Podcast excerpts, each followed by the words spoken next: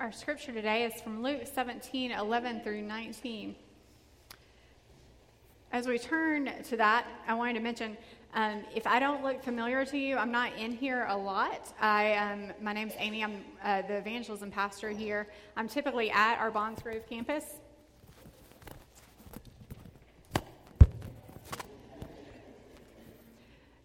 Um, I'm typically at our Grove campus at this time, and so I was sitting and, and looking up at the screens and up at the slides, and I was like, oh, Elizabeth picked a pretty backdrop today. Elizabeth's our communications person who um, does our our words, um, our, our slides for the screens.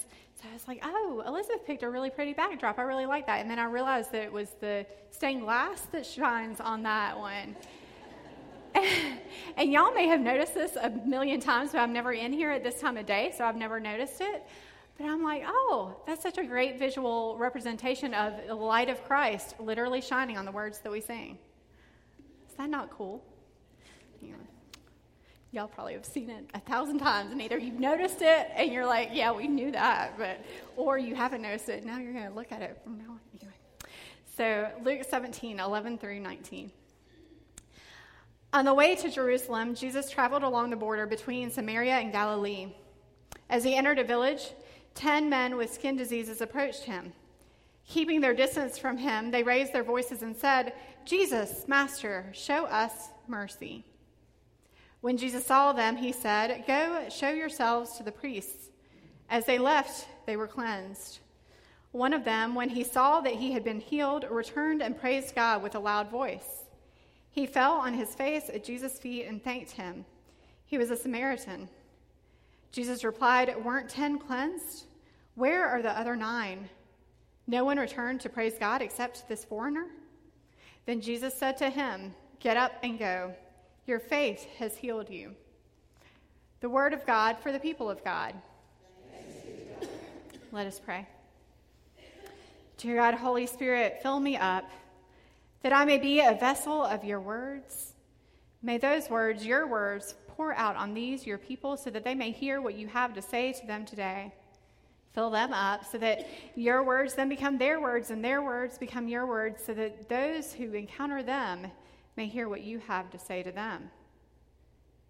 Dear God, where my body, where my flesh gets in the way, may those words that pour out that are of me and not of you, may those words fall upon deaf ears. Amen. So last week I was visiting a friend of mine. I was over at her house, and she has a five year old daughter. And um, I, I, was over there, and I, I noticed, and um, I'm, I'm not a mother, but I noticed that she was washing her child's hands a lot. And so in my head, I'm thinking, well, that's a lot, but I'm not a mom, so I don't know how much is too much. I, I don't know how much um, is a lot for a five year old's hands. I guess, I mean, to me, she doesn't look like she's touched anything, but mm, okay. And so I, I was a little confused by it. And so finally she told me, oh, yeah, I'm. I'm um, washing her hands a lot, if you've noticed, because um, norovirus went around her preschool. And I'm like, oh, now you tell me. Thank you very much. And by the power of suggestion, I came in here Sunday last week and I leaned over to Terry and said, I don't think I'm feeling very good. I'm fine. If she shook my hand last week, I'm fine. I promise I'm fine. But, um, but there is something about that. And so she was telling me that when norovirus comes into a preschool, which it wasn't ours, in case you're wondering, um, if when norovirus comes into preschool, they actually have to hire in a special cleaning crew to clean out everything. Uh, it's not just the, um, the regular cleaning protocols, but you have to have a specialist in these different cleaning protocols to clean it out because it can spread really quickly. And um, in fact, half of her class got sick before they even knew that anyone was infected. And even if your fear is not of norovirus, this is the time of year where we're starting to get a little prepped for sickness, right? We're trying to get prepped so that we don't get sick. Um, we get flu shots. We get our antibacterial stuff that we sit in our pockets or in our pocketbooks and make sure that we're ready. And, and all of a sudden, we're washing our hands a little more than normal. And, and we wonder what's on door handles and we wonder what's because we're afraid of getting sick. If you get sick, if we get sick, it, it kind of puts us out for a few days, right? And let me tell you, if you get sick as a pastor on a Saturday night, good luck to you. So, so God and I have special prayers on Saturday night when I get a cough. and me and Zyrtec have some fun and, you know, whatever I need to take to knock it out. But if you get sick on Saturday night, it's all done.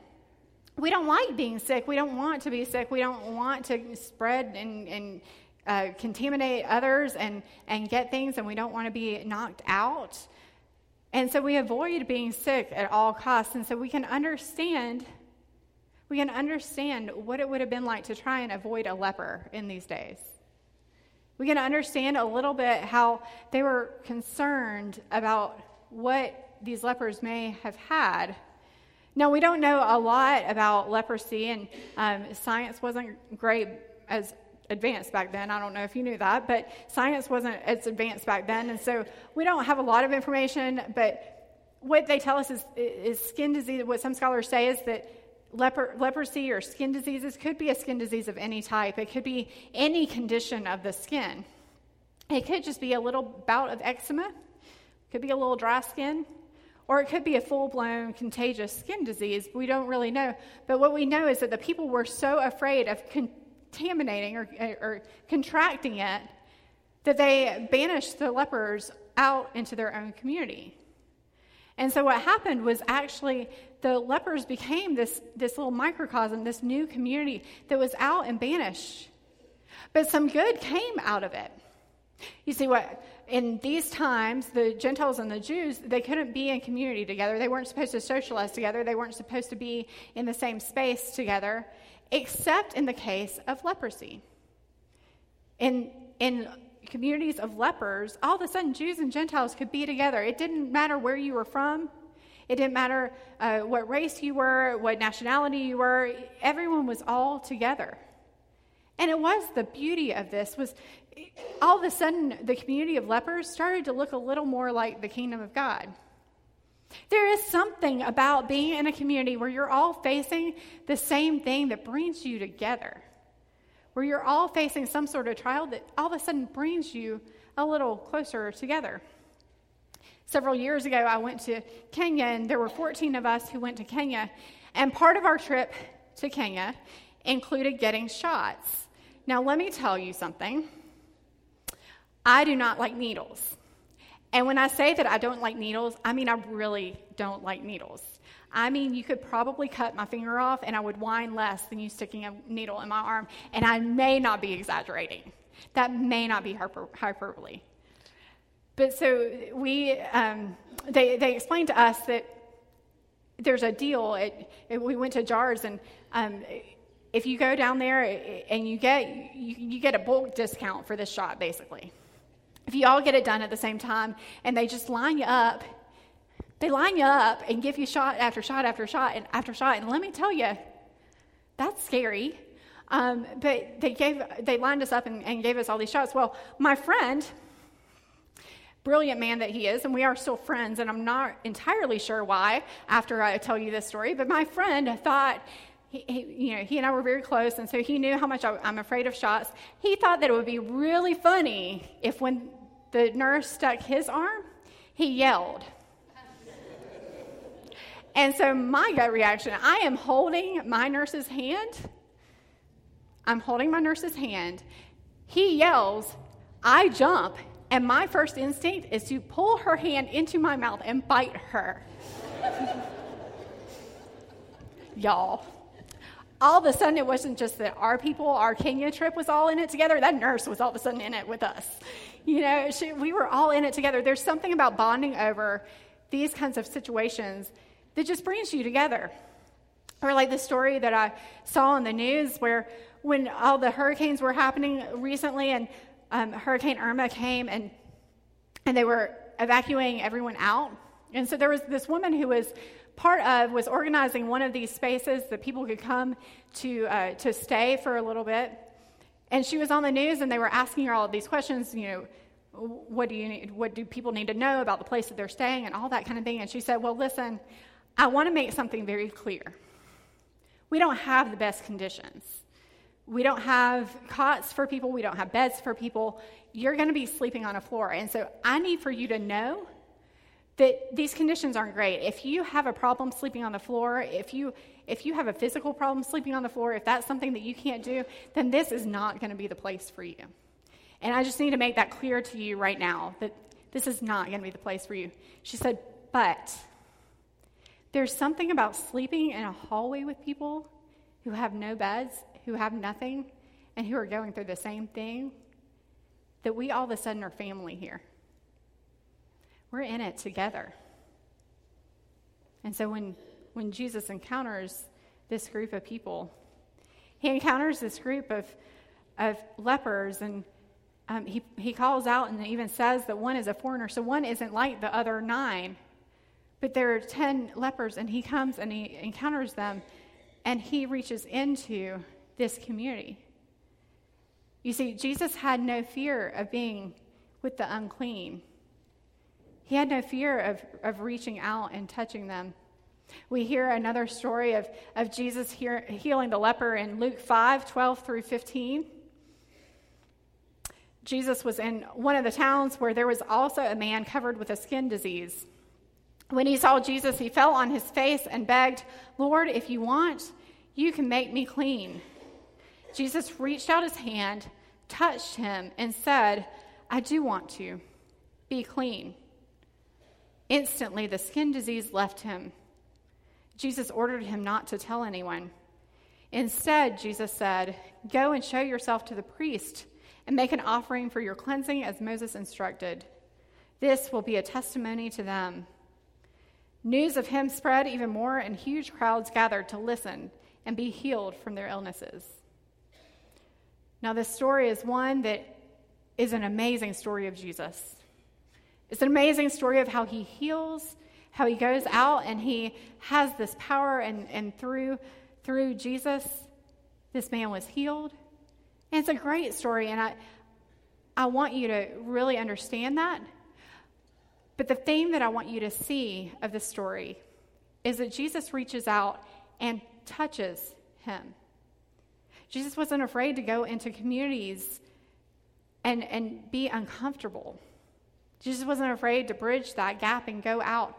Jesus actually touched him. And I, I don't know about you, but I probably would be having some gloves on, a face mask, maybe a hazmat suit before I touch someone because I don't want to get sick. I don't want to get what they are, what they have. I don't want to have to be ostracized, ostracized too. But Jesus wasn't afraid. Jesus had no fear.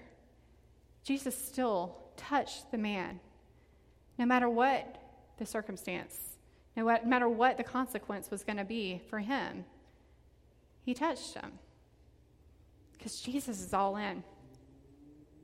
Jesus goes to uncomfortable places. And if we're being honest with ourselves, don't we not really love being in uncomfortable places, even if it is a place where we can see the kingdom of God? How many of you go to your prayer time and you pray and you say, God, if it is your will, but please, please don't make it uncomfortable. God, if it is your will, then please, but please don't make me do something that I don't want to do.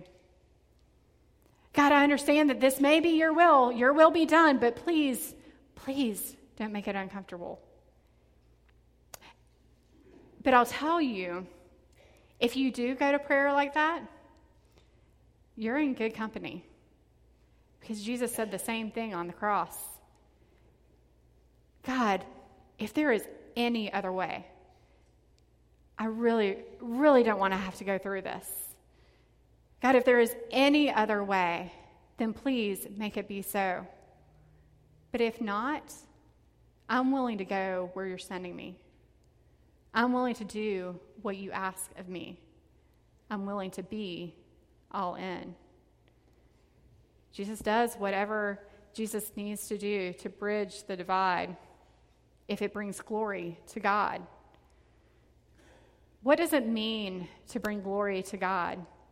What does it mean to be in awe of what God has done for us? There's another story of a man, Naaman, and he's a little hesitant as well.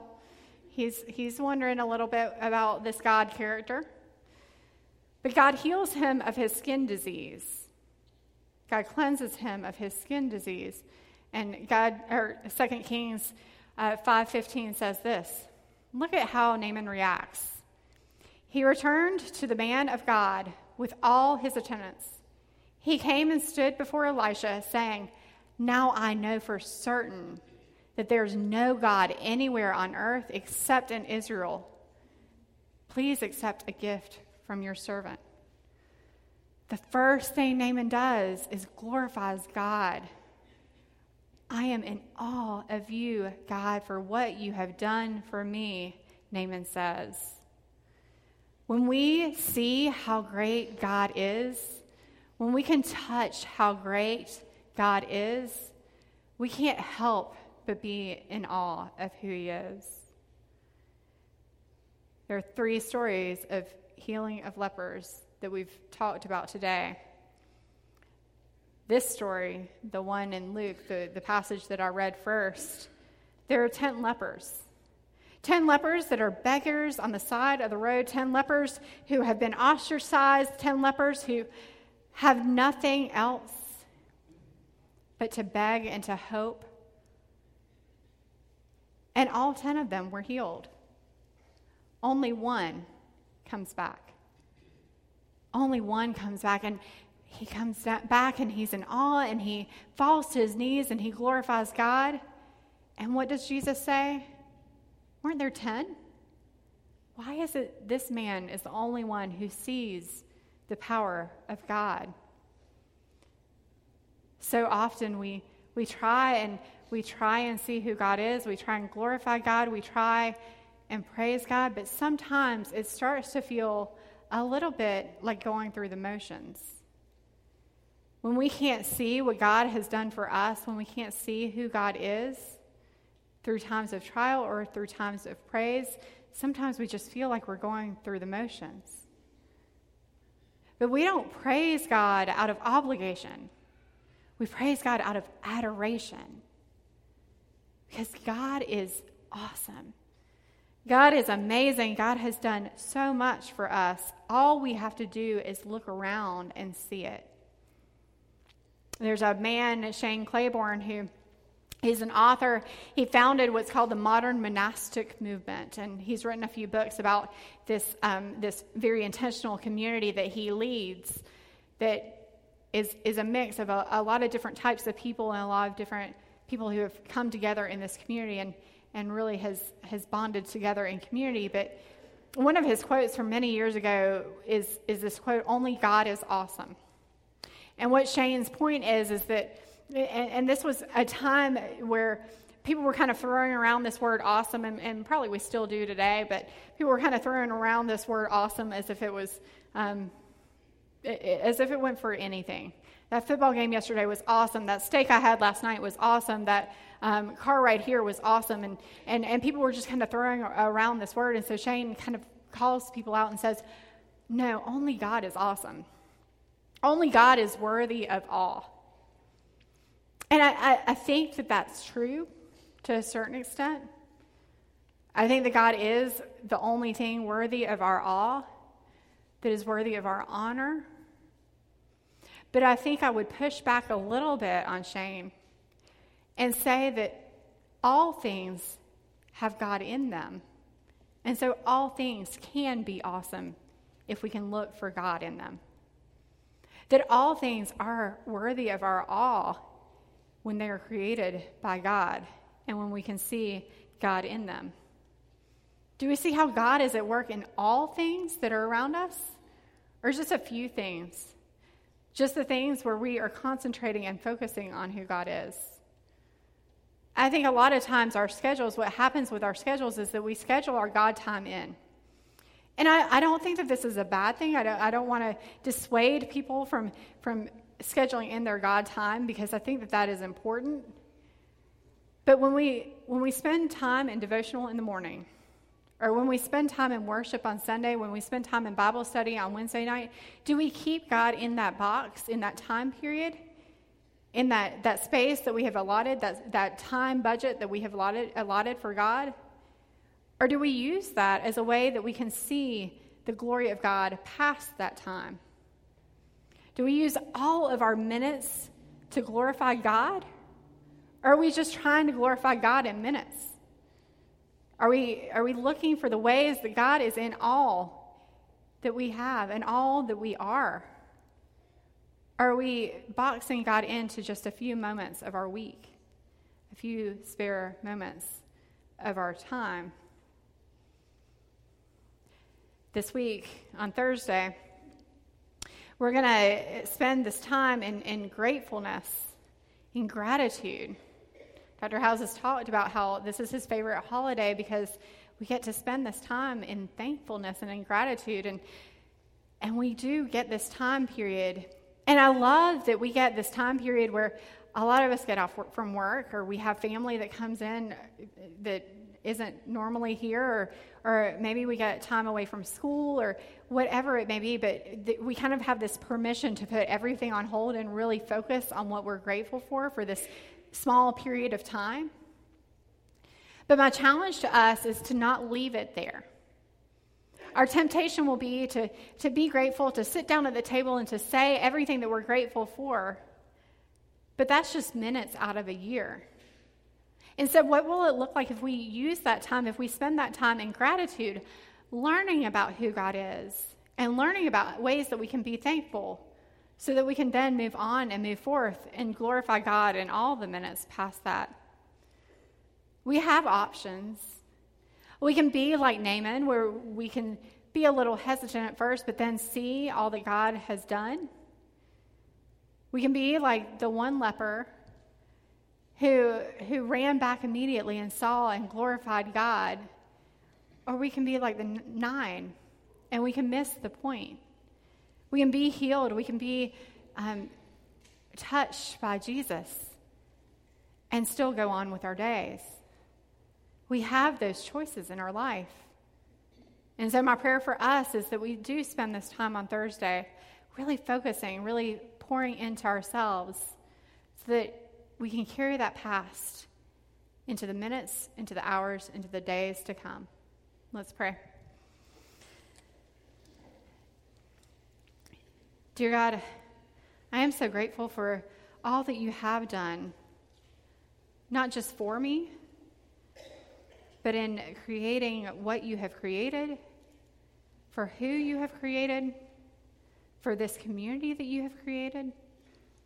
Help us focus back on you. Help us to see you. Help us to use those minutes that we do use, that we do concentrate on you, so that we can then move forth and see who you are and glorify you in all the minutes past that. In the name of Jesus, we pray. Amen.